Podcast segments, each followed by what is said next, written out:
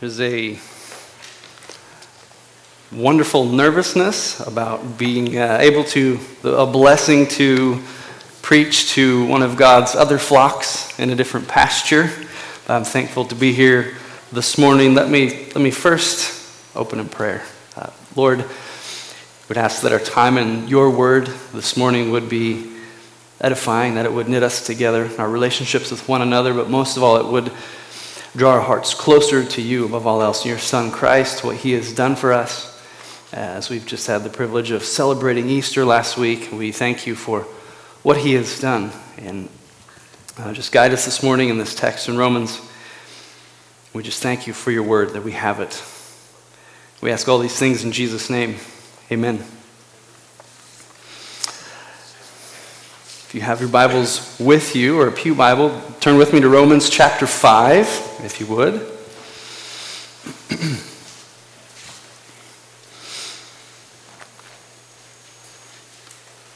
thankful that we still, uh, Matt and I, Pastor Matt and I both uh, just decided to preach our Easter messages this morning. Thankfully, the tomb is still empty, so everything still applies just as it did last week. I'm excited to, just thinking on that, I saw someone um, comment this week. In, in that week after Easter, Jesus appears. He reveals himself to, to disciples. He convinces doubters. He blesses those who believe without seeing. And he's hailed as my Lord and my God. So I, I pray that that would be the same here this morning. But we're thankful we still encounter the empty tomb. Thinking of uh, just this passage in Romans chapter 5, 1 through 11, and thinking on Christ, both um, what he has done for us before um, he died and rose again, and now what he is still doing for us is what I want to look at this morning with just thinking on salvation. Every other hope, we are reminded of salvation is empty, yet from a, an empty tomb, our hope springs from that and continues to do so until Christ returns. Everything prior to the resurrection moves toward it, everything following rests upon it and is conditioned by it. This changed everything in history, all of history, not just biblical history or Christians' history. It changed all of history, but specifically for those who believe in Christ, we too will be resurrected again to eternal life. This is the greatest act of love the world has ever seen or will ever see. And I'm thankful to be able to um, just dig into Paul's words this morning on what Christ has done for us and reconciling us to God through his life and his death and his resurrection. Those three days, as we think of uh, just last week celebrating Easter, is a life changing thing that has happened for us as believers in those three days when Christ was nailed to the cross, taking on the guilt of our sin, enduring the wrath of God the Father, which we deserved, conquering death, rising again on the third day from the grave, victorious. And we are covered by the imputed righteousness of Christ. We're so, so thankful for that. Obviously, the greatest thing about the work of Christ, that free gift of salvation to those who would confess their sin, receive Him as Lord and Savior, yet there's so much more to him. It is true that salvation can only come from Christ and through him, yet that's not the one thing Christ is limited to. And I think uh, Paul here in chapter 5 paints a wonderful picture of us of what Christ did before our salvation and what he still does for us after. So, through this passage this morning, my hope, my prayer is to draw both unbelieving and believing hearts to see the beauty of Christ in his fullness, both before and after our salvation. And we should freely admit we need Christ as Savior and Lord in our life. Our sin, the suffering it brings, as Paul's going to bring suffering into the picture, our sin and the suffering it brings is the worst thing about our lives. This is why we need Christ as our Savior. We've sinned against our great and holy God. This is why we need Him. We can easily wreck our lives with sin and with the consequences that come from it. When we give in to our own desires, we, we think and speak and act in ways we ought not to. We suffer in other ways as well. It can be the result of others' sin against us that brings consequences in our lives. Suffering can come from Satan, from the fallen nature of our world, diseases, natural disasters, economic hardships that we encounter. There's just uncertainties in a chaotic world. And sufferings can then take many forms. We need to know Christ is there with us through all of it. So we're going to look at this short little process that Paul lays out in 1 through, uh, 1 through 5. He lays out this little process that happens in our Christian walk as we walk in obedience, pursuing the holiness that Christ has called us to. But he opens by speaking on how we are made to be in right standing before God through our faith in Christ and his death on the cross. He opens, he says, Therefore, since we have been justified by faith, we have peace with God through our Lord Jesus Christ. Through him we have also obtained access by faith into this grace in which we stand, and we rejoice in hope of the glory of God. Not only that, but we rejoice in our sufferings, knowing that suffering produces endurance, endurance produces character, character produces hope, and hope does not put us to shame because God's love has been poured into our hearts through the Holy Spirit who has been given to us. So Paul is laying out the good news of Jesus Christ and has described this process in the Christian life after salvation. So we want to get a good handle on this before we move on to what Paul then applies in this and to this. God the Father has given you a new heart in Christ. He has opened your eyes to the glory of Christ. The Holy Spirit now dwells in you. And Paul says you will have joy in God Himself. And along with that present joy, suffering is going to happen. It will happen to all of us in our Christian walk. We cannot avoid suffering. But that suffering then produces endurance which produces character, and then hope comes out of that character. And just as Paul then reminded us, joy comes out of that hope. As John Piper notes here, Paul's joy is not merely rooted in his great reward, but in the effect of suffering to solidify his hope in that re- reward. Afflictions produce endurance. Endurance produces a sense that our faith is real and genuine, that strengthens our hope that we will indeed gain Christ. So, in other words, this process, our joy in salvation, helps our suffering and produces an endurance through that suffering, which builds our character to be more like Christ, which produces hope from the progress we have made as a believer, and also hope in Christ's faithfulness to us, which again leads us to joy. It's circular in a way. We see joy bookending this process. There is joy that just comes from our salvation that fuels everything else that then produces joy in our lives. How does this happen? We, we see rejoicing from the outset when there's suffering taking place. As believers, we know our sufferings, our trials, our afflictions are never meaningless. Out of 1 Corinthians and also James. 1 Corinthians 4 8 and 9, we are afflicted in every way, but not crushed, perplexed, but not driven to despair, persecuted, but not forsaken, struck down, but not destroyed.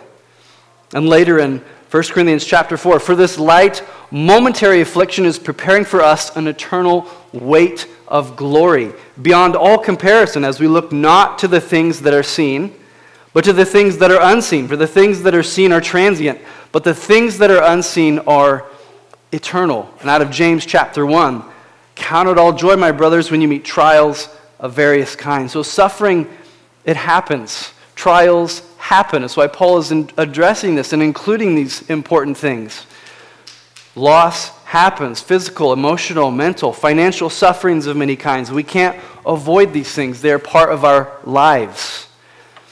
If you picture your life, your Christian walk, like a stairway until God calls you home, you can have all sorts of combination of stairs in this process that Paul lays out. You may have five stairs of suffering, or you may have five flights of suffering. We just don't know what will happen. You could have unending joy for a, a long season of life, a true blessing. We just don't know the stairs we will encounter and in what order in our lives. But there's joy at the beginning, joy at the end. Joy is produced by the whole process itself. This is, this is a blessing we have through our salvation in Christ joy and suffering, endurance, character, hope, and joy again to refuel us for that next round that we will endure. So we needed to just kind of come get a handle, get a focus on that process, what we face as believers, how that process works. This is where Paul will give us some insight into Jesus, our life before Christ, what he has done for us and after. We read this with his death and resurrection fresh on our minds from Easter. Paul goes on in verse 6 says, While we were still weak, at the right time, Christ died for the ungodly. For one will scarcely die for a righteous person, though perhaps for a good person one would dare even to die. But God shows his love for us in that while we were still sinners, Christ died for us. Since therefore we have now been justified by his blood, much more shall we be saved by him from the wrath of God. For while we were enemies, we were reconciled to God by the death of his Son. Much more, now that we are reconciled, shall we be saved by his life. More than that, we also rejoice in God through our Lord Jesus Christ, through whom we have now received reconciliation. What wonderful news for us. Thinking of Christ then, before our salvation, I think, I think many believers rejoice in their salvation, in their heart conversion from death to life. What a praise. Yet, I think many still think God's heart for us, in a way, changes after that moment. It's that somehow, as believers, he, when we sin, when we fall, he, he somehow rolls his eyes at us like an earthly parent might. When we sin, again, the same thing we did yesterday that we told God we would turn from. We can kind of start to have that feeling of he's probably just so frustrated with us, and we know the truth, our hearts have been changed, and yet we still fall. And in a way, we, we just hang our head low. We assume there's some kind of disappointment from him. But Paul is encouraging us otherwise this morning of who Christ is and his character toward us. As a believer, it is a good thing that we feel more deeply about our sin. That is a good thing. And the seriousness of it, the gravity of our sin against God, even after salvation. But Paul laid out the blessings in those first few verses in that process, that life with Christ. So we know without Christ, our suffering is not producing any kind of hope or joy. Without Christ, though, God will use that to draw you to Him when you get tired of exhausting all of your other options that you've worn out. Believers, we can rejoice, as Paul says, in the blessings that come from God's gracious salvation. But as we read through the last part of those texts, 6 through 11, you'll notice Paul repeated himself three times in those verses. While we were still weak, at the right time, Christ died for the ungodly. While we were still sinners, Christ died for us. If while we were enemies, we were reconciled to God by the death of his son. Thinking on those three things, we're still weak, still enemies. They're still sinners and enemies of him. And one commentator says it very well. To say the same truth backward, Jesus didn't die for us once we became strong. He didn't die for us once we started to overcome our sinfulness. God didn't reconcile us to himself once we became friendly toward him. God didn't meet us halfway. He refused to hold back, cautious, assessing our worth. God came to us in love. Christ took the initiative despite what we deserved. We were weak. We were sinners. We were enemies of God. Paul calls our heart toward God before Christ as one of hatred. We are hostile toward him as unbelievers. We care nothing for him or about him. We are running the other way with, uh, while we are shouting with our ears plugged. We don't want anything to do with him before salvation. But God demonstrated his love for us by sending Christ to live, to die for our sin. He didn't just tell us about it, He demonstrated it. He did it for us. The Father's plan from eternity past was to send His only begotten Son to die for those who would receive Him as Lord and Savior. Without Christ, your sin will send you to eternal death. It is made very clear in Scripture. We deserved death. We deserved the death of Christ as those saved by Him. Remind yourself that was my death on the cross that I deserved. That was my wrath to bear, and He took it on for me. That is Jesus then, before our being made right with God, while we were still sinners. And I love this verse from Hebrews 12 too. Jesus, the founder and perfecter of our faith, who, for the joy that was set before him, endured the cross, despising the shame, and is seated at the right hand of the throne of God. A love unfathomable, unmeasurable for us while we were still sinners, while we were weak, while we were enemies of God. For you and for me, dying for your sin was his joy. We cannot imagine what that would be like to, to look joyfully upon the cross that he was to endure. God's love for us is beyond question.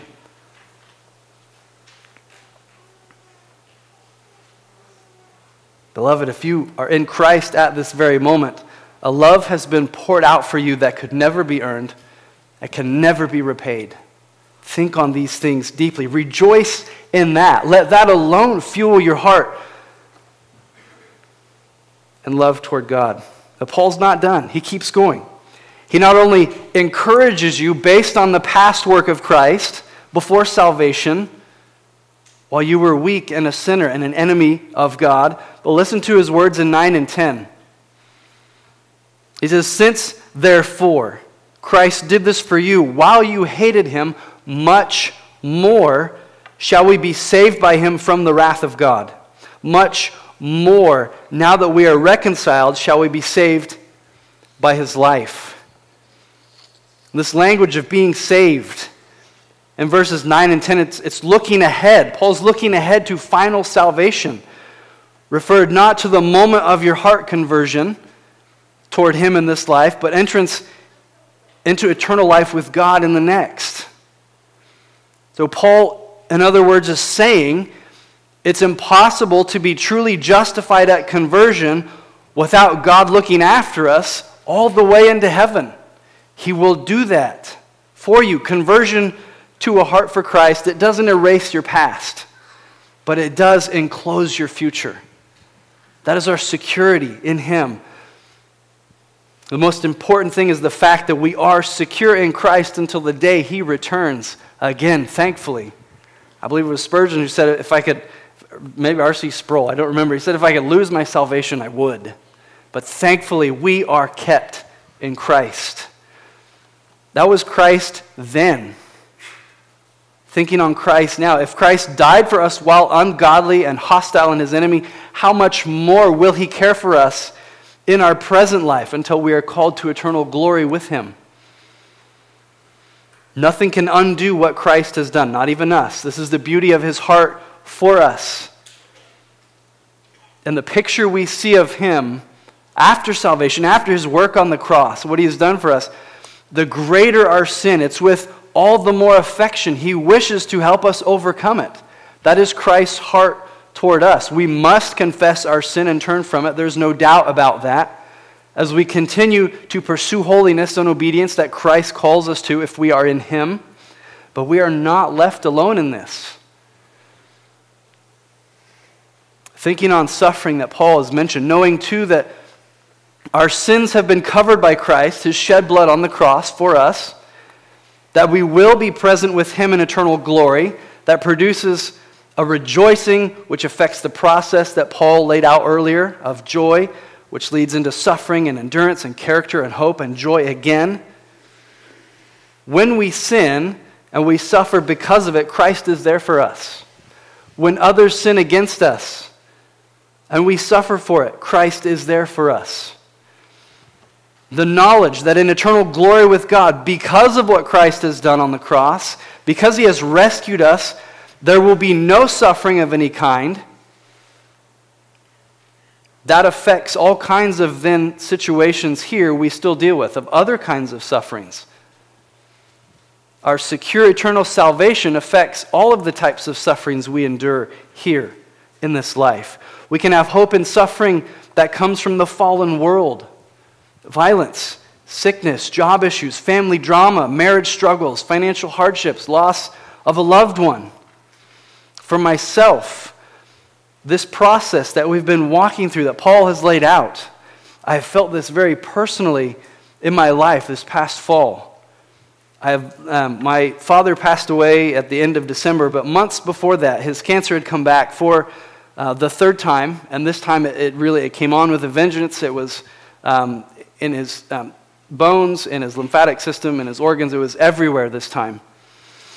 And there was a point where my brother and his wife were still, uh, they live out of town. They still had not made it back. So I was helping uh, care for my father. My sister would come during the day and I would stay with my dad at night and his wife because he was too big of a person for, my, for his wife to uh, help deal with getting up and down. He had lost all of his strength, and there was a time for several weeks where um, I, he had just basically zero strength, and I was staying overnight with him every night and taking much of the day too when my sister wasn't able to come over. It was just two or three weeks. I was just physically exhausted. He would get up seven or eight times in the night, and I would get up every time. He would just holler for me. I would get up out of the room, across the hall, and help him whatever he needed. And I was just mentally exhausted. I was physically drained. And also, in the back of my mind, I'm thinking this is, these are likely the last weeks or months with my father. And we're sitting in church, and we're going through, um, we were singing His Mercy is More. And I was sitting in the front, and I, I'm just weeping just physical exhaustion, mental exhaustion. Spiritually, I, I wasn't drained because Christ has never let me get to that point. But I was, I was running low on spiritual juice at that point, too. Um, I was trying to help pastor a family who had lost um, a baby at birth. And Christ, as we sang that song of thinking of what Paul is talking about, this mercy of Christ and how he walks with you through these things, the suffering which produces endurance, which produces character, which gives you hope which brings joy, and I'm just, I'm weeping before I'm supposed to get up and preach. Just reflecting on Christ's mercy, exactly what Paul is talking about. Not only the mercy of my salvation and thankful that I am in Christ, but then my mind just continued to walk through this process, not even thinking of the scripture, but because I am saved by Him, He continues with me right now in my life. And it was just a tidal wave of His mercy came crashing over my heart, and it took my relationship with Him to a level it has never been before in my life. And just knowing He has walked with me through those things and carried me enough to continue not only to feed my own soul in Christ and in His Word, but continue to be able to overflow into others still at that time. And so, as Paul writes this process, I, I can testify to these things. This is truth. This happens in real life to us as believers. This fuels everything. That joy in Christ, this process has been worked out in my own life. I hope that sounds wonderful to you too as you think on these things. I pray that your heart is drawn to Him. We have, we have loving, deep relationships with many people in our, in our earthly lives, but nobody here is like Christ. Nobody. You need Him in your life, won't you come to Him if you don't truly know Christ? Whether you've never heard any of this before, or whether you've sat in pews for decades, if you have not truly come to know Christ, I pray that you would make that decision right now. He is, he is greater than you can put into words. And I can testify to the truth that He is there for you, both before loving me as a sinner and caring for me after as a child of God in a way that is just amazing. If He pursued you while you ran from God, how much more will He be there for you as a friend? You think well, that's an odd thing. Friend, Christ, that seems like you're compromising something about His character. But in John 15, 13, Christ Himself, Jesus says, Greater love has no one than this, that someone lay down his life for his friends. You are my friends if you do what I command you. He is our King and He is also our friend. Friendship is in the deepest heart of Christ to come and walk with us through these things after the glories of Him saving us from eternal death and condemnation. Only grace can explain a sovereign king welcoming sinners like us as his friend. Come to Christ if you have not given him your life, truly given him your life. Give Him everything, every aspect of your life. Make it His. You will not regret it. As you face sin and suffering in your life, turn to Christ. Lean on Him for everything. Get to know Him. Get to know Him well. Get to know His heart through the Word of God. This is where you're going to find who He is and His character, His heart for you. Time in Scripture will continue to reveal Him to you, will point you also to those paths of obedience as a follower of Christ. You cannot just bathe in His grace without pursuing the obedience He calls you to. Make time in prayer a priority as well.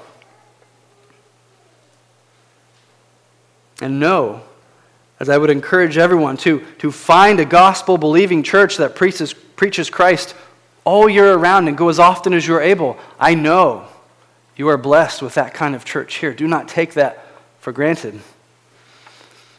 God designed us for community. Be disciplined about following Christ in these things. Spiritual disciplines are not how you earn God's love, but they are how you enjoy it.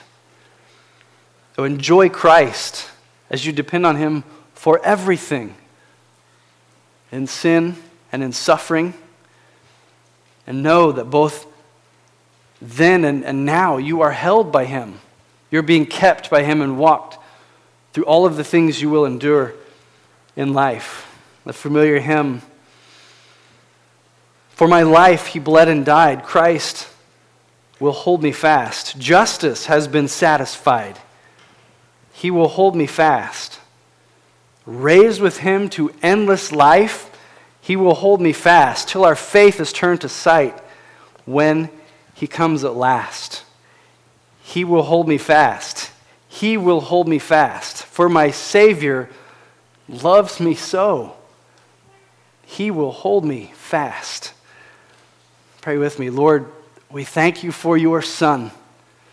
As we encounter all kinds of suffering in this life, some caused by us, by our sin against you, and we ask that you would give our hearts the desire to turn from those things, to confess them, to repent.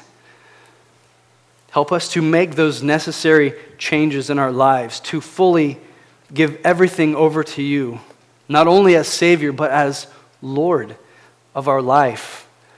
Let these words from Paul sink in into our hearts the joy that comes with salvation and what that joy fuels through the hard things that brings us the ability, the endurance to be able to withstand suffering, which then, again, through the power of the Holy Spirit in us, builds our character to be more like Christ and bolsters our faith to remind us of the things that He continues to carry us through, which produces a hope we cannot explain, but that only comes from what Christ has done for us and the joy, again, that that hope brings, that fuels us through these cycles of life that we all endure. We thank you for Christ, who he is for us, both then as sinners and now as children of God, and what a blessing that is. Help us to be glorifying him in every, every moment of every day and all the things that we are pursuing.